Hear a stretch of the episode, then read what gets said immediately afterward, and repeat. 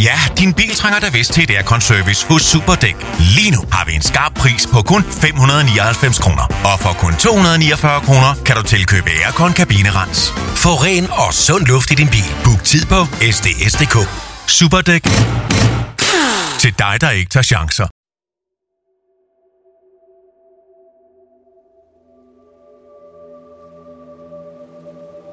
En småkølig mandag, sidst i september 1999, kørte en lille hvid personbil med fire mænd ind på Forsmølleren restepladsen uden for den lille skånske by Klippan. Det var stadig ikke blevet efterår. Løvet var endnu grønt på træerne. Richard Nielsen sad på venstre bagsæde og dirigerede chaufføren ind på pladsen. Richard havde en hættetrøje på og en Beretta-pistol i lommen, som han pillede ved. Han gjorde klar. Sat pistolen op mod nakken på chaufføren og snærede. Giv mig pengene.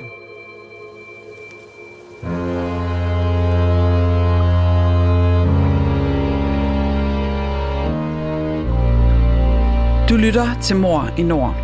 En podcastserie om nogle af de mest opsigtsvækkende drabsager fra Norden.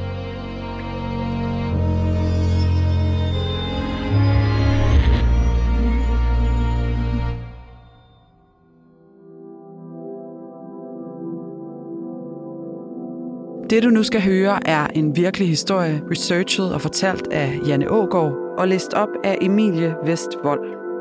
Dette er en genfortælling af sagens fakta, som de har været gengivet i andre medier fra domsudskrifter og andre skriftlige kilder.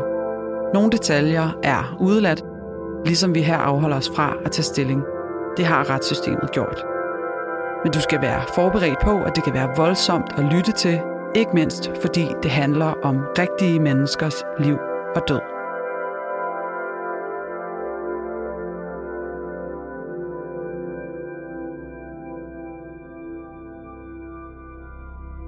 Men chaufføren, den 32-årige bilhandler Christer Salomon Sørensen, havde ingen penge på sig. Han ville først se den røde Mercedes, inden han indgik i handlen, og havde ikke taget kontanter med. Richard blev æderspændt rasende. Alt det besvær for ingenting. Han mistede kontrollen. Affyrede den lille Beretta-pistol. Først skød han manden ved siden af ham på bagsædet, den 65-årige Gert Gren. Inden Christer kunne nå at reagere, blev han skudt i nakken. Derefter blev hans far Stig på passagersædet ramt først af en kugle i tændingen, og så en mere. Skuddene lød unaturligt højt. Skytten steg ud af den hvide bil og så på de tre mænd. De var døde. Richard Nielsen gik i gang med at gennemrode ligene efter værdier. Han havde insisteret på en kontanthandel, så hvorfor fanden havde Christer ingen penge med? Han nappede deres punge og armbåndsure, inden han forlod restepladsen og gik de få meter hen til sin egen bil, der holdt parkeret tæt på.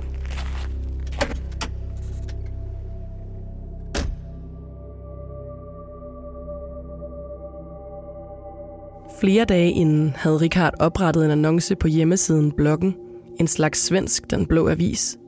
Her satte han en rød Mercedes til salg til en spotpris. Christer var en af flere, der havde kontaktet Richard, og de havde aftalt at mødes inde i byen og så køre sammen ud til restepladsen, hvor den røde Mercedes stod opmagasineret. Da Christer dukkede op, så Richard, at der var to andre mænd med i bilen. Det havde ikke været meningen. Men der var ingen vej tilbage. Han havde brug for pengene.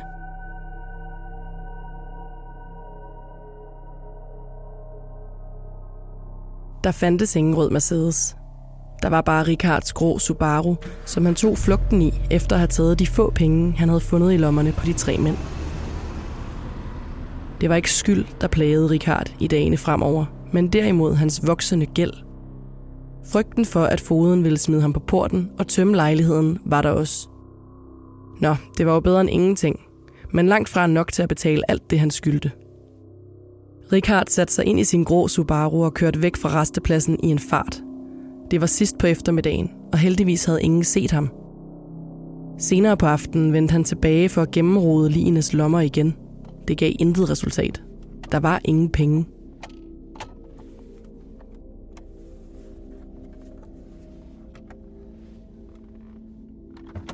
Men Richard var blevet set. Ikke langt fra Forsmøllen havde et vidne set den 23-årige mørkhårede mand stå i vejkanten tæt på hovedvejen og rode i bagagerummet på en grå Subaru. Og vidnet havde endda skrevet hans nummerplade ned. Kriminalpolitiet brugte ikke mange dage på at opstøve bilens ejermand. Onsdag morgen fandt de frem til den 23-årige musikmanager Richard Nielsen. Han blev anholdt hjemme hos sin fætter, hvor han boede på grund af sin dårlige økonomi. Richard virkede ganske kold over for anholdelsen og sigtelsens ordlyd, at han havde slået tre mennesker ihjel med koldt blod. Heldigvis var han ingen kriminel mastermind, for politiet fandt flere af offrenes ejendele, og nedgravet i haven var Beretta-pistolen med et af offrenes blod på. Blot fem dage efter drabene, den 29. september 1999, blev Richard varetægtsfængslet, også selvom han nægtede at have slået de tre mænd ihjel. Senere ville han forklare politiet, at der havde været en anden unavngiven mand til stede. Det var ham, den anden mand, der havde slået dem ihjel. Ikke Richard. Sagen trak overskrifter i hele Sverige.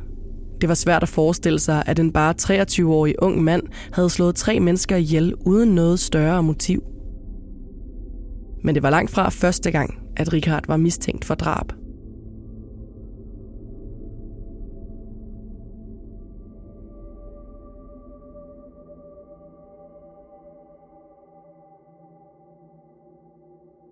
Richard Aron Roland Nilsson kom til verden i den lille by Arkelstorp i Skåne i april 1976. Han gik i den lokale folkeskole lige indtil hans amerikansk-filippinske mor tog ham og hans søster med til Los Angeles i 1983. Efter to år vendte familien hjem til Sverige igen, og det var en anden dreng, der kom tilbage. Den 9-årige Richard talte hele tiden om at blive rig og berømt. Han var blevet meget sky og virkede mistroisk over for sine gamle venner – i teenageårene blev Richard optaget af musiklivet, men mest af alt af at være manager og håndtere penge. Som ganske ung blev han kasserer i en musikforening, der fik et kæmpe overskud. Det gik Richard godt i skolen. Han var usædvanligt kvik og klarede sig godt i de mindre klasser, men hans impulsive natur var ham imod. Som ung droppede han studierne og helligede sig drømmen om at blive noget stort i musikbranchen – Udadtil var Ricard en succesfuld manager for flere bands og førte sig frem i miljøet ved at bruge masser af penge. Ingen anede, at Ricard levede for lånte penge. Hans gæld voksede måned for måned, og snart ville han blive afsløret som den fiasko, han i virkeligheden var. Han begyndte at tage de penge, han administrerede på vegne af bands. Desperationen plagede Ricard. En januaraften i 1999 kørte han fra sit hjem til koncertstedet Cartago i Sølvesborg for at mødes med turmanageren Lelle Hillebrandt. Det var usædvanligt dårligt vejr, og Lelle virkede bekymret. Lelle styrede heavy metal bandet Hammerfalds turné i det skånske, og denne aften skulle Richard betale Lelle bandets honorar for en tidligere optræden. To dage før havde Hammerfalds været i Christianstad og spille en koncert på døren, altså mod at få et cut af entréindtægten. Koncerten var arrangeret af musikarrangøren Richard Nilsson. Bandet skulle have knap 30.000 svenske kroner for koncerten. Omkring 20.000 danske kroner. Dem skulle Lelle nu have Richard den aften den 25. januar 1999. Kender du også det? Du har munden fuld af tyggegummi, da du uventet bliver stillet et spørgsmål. Hvad gør du? Smasker du svaret og tager klumpen i hånden, og hvad gør du med den, når du har svaret? Bare roligt, det er helt normalt. Og hos Normal kan du både købe nyt tyggegummi og pastiller, som du ikke behøver at spytte ud i hånden, når du fører en samtale. Normale varer, unormale priser.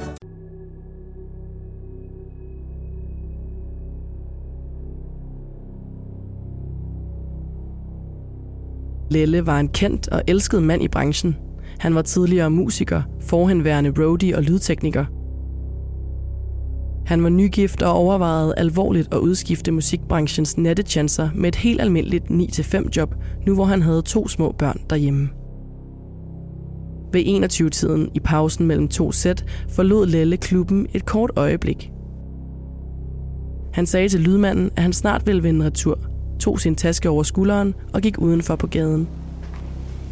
Derude ventede Richard i sin grå bil. Lelle steg ind i bilen og blev aldrig set siden. En omfattende eftersøgning blev sat i gang næste morgen, men der var ingen spor af ham. Det lokale politi mente først, at Lelle var forsvundet frivilligt, fordi han havde mange kontanter på sig. Men jo længere tid der gik, jo mere ulden var sagen.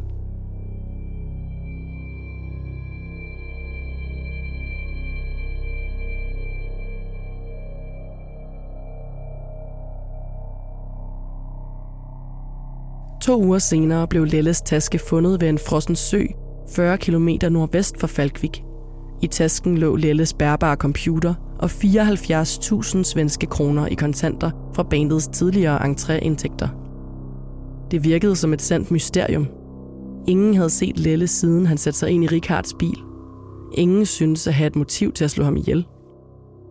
Det tog et par måneder, inden kriminalpolitiet anholdt Rikard og sigtede ham for mordet på Lelle – han blev anholdt den 15. marts og sad varetægtsfængslet i en uge, inden dommeren løslod ham igen.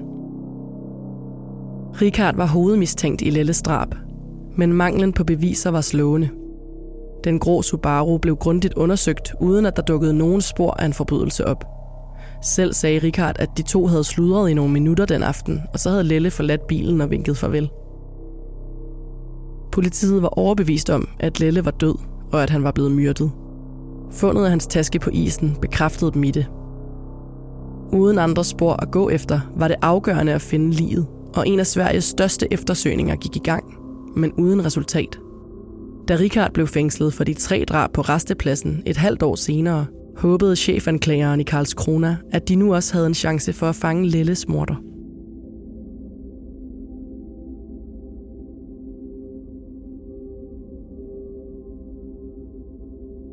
Efterforskerne afhørte Richard om Lelles forsvinden, men Richard nægtede alt. Både det tredobbelte drab og drabet på Lelle. Richard medgav, at det var hans pistol i baghaven, og han havde kæmpet med en stadig voksende gæld. Uanset benægtelserne blev Richard tiltalt for de tre drab på Christer Salomon Sørensen, hans far Stig Salomon Sørensen og Gert Gren. Allerede i december 1999 stod han anklaget i byretten i Klippan. På vej ind i retten, omgivet af to fængselsbetjente, smilede Richard stort til fotograferne, der stod klar ude foran retslokalet. Hans opførsel krænkede de pårørende til de afdøde, der var mødt op. Medierne dækkede sagen intensivt og kaldte Richard Nilsson for den smilende morder. Og der var noget om kaldenavnet. For os inde i selve retslokalet grinede og smilede Richard sig igennem anklagerens imponerende række af beviser. Mentalundersøgelsen viste, at Richard Nilsson led af en personlighedsforstyrrelse.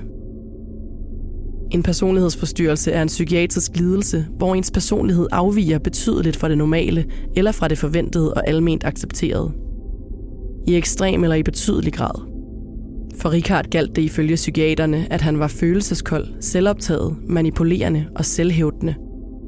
På gerningstidspunktet var han fuldt ud klar over, hvad han foretog sig, og led ikke af psykoser.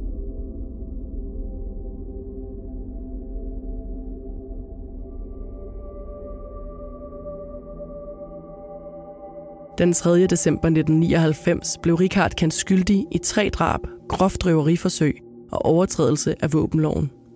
Pistolen, han brugte, havde han købt i USA og smuglet med hjem. Dommen faldt den 21. januar 2000. Den lød ikke overraskende på livstid i fængsel, og Richard Nielsen ankede den på stedet. Richard blev også dømt til at betale de pårørende en erstatning på 335.000 svenske kroner altså omkring 230.000 danske. Rovmor er ganske sjældne, og de straffes sædvanligvis langt hårdere end affektdrab. Det at have planlagt drabene på forhånd var endnu værre. I Sverige er livstid en ubegrænset straf. Den dømte kan efter 10 års afsoning ansøge om at få den tidsbestemt. For den 23-årige unge mand ventede der mange år bag trammer.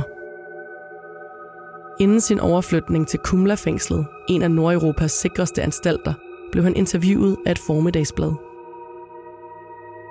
Richard blev citeret for at kalde fængslet for et sandt Hotel Ritz, hvilket han senere sagde var et fejlcitat. I hvert fald var de andre indsatte i fængslet mindre end glade for at se den unge og tilsyneladende selvsikre medindsatte tredobbelte morder.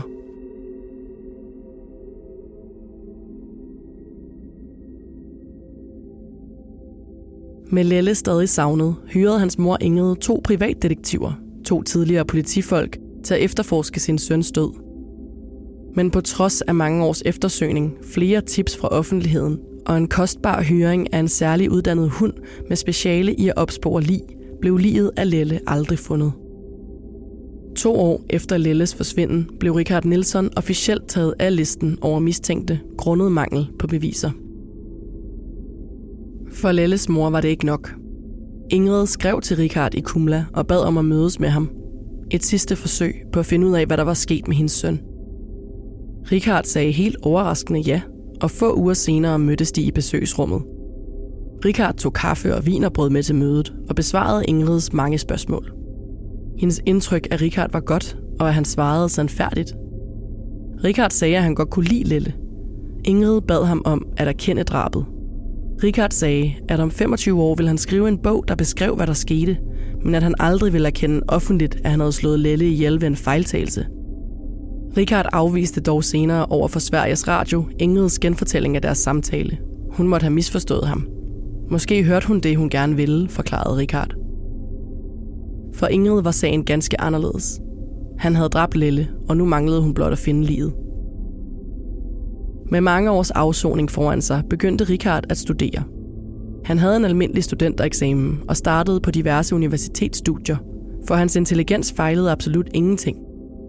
Ikke mindre end seks forskellige kandidatgrader, blandt andet inden for sociologi, jura og psykologi, tog Richard.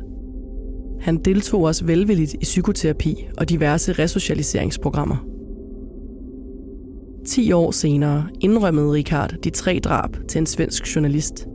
Han kaldte sine gerninger for umodne, at han på det tidspunkt havde været i en ond spiral. Et andet menneske, sagde han om sit unge jeg.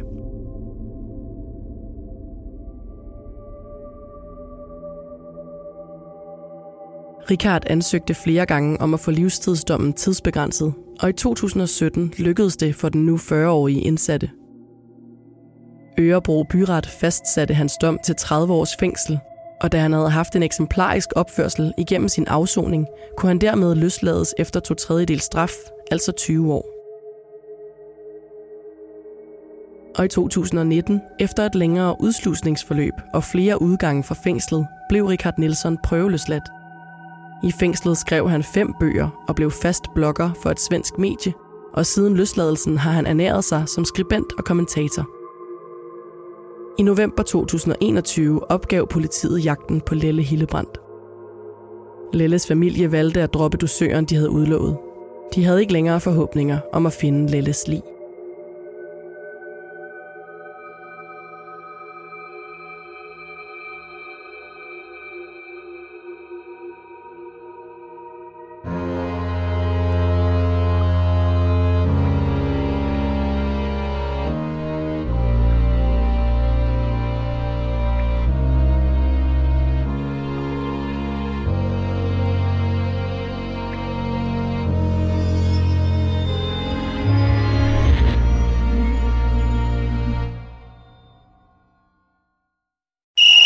Fagforeningen 3F tager fodbold til nye højder. Nogle ting er nemlig kampen værd. Og fordi vi er hovedsponsor for 3F Superliga, har alle medlemmer fri adgang til alle 3F Superliga-kampe sammen med en ven. Bliv medlem nu på 3F.dk. Rigtig god fornøjelse. 3F gør dig stærkere.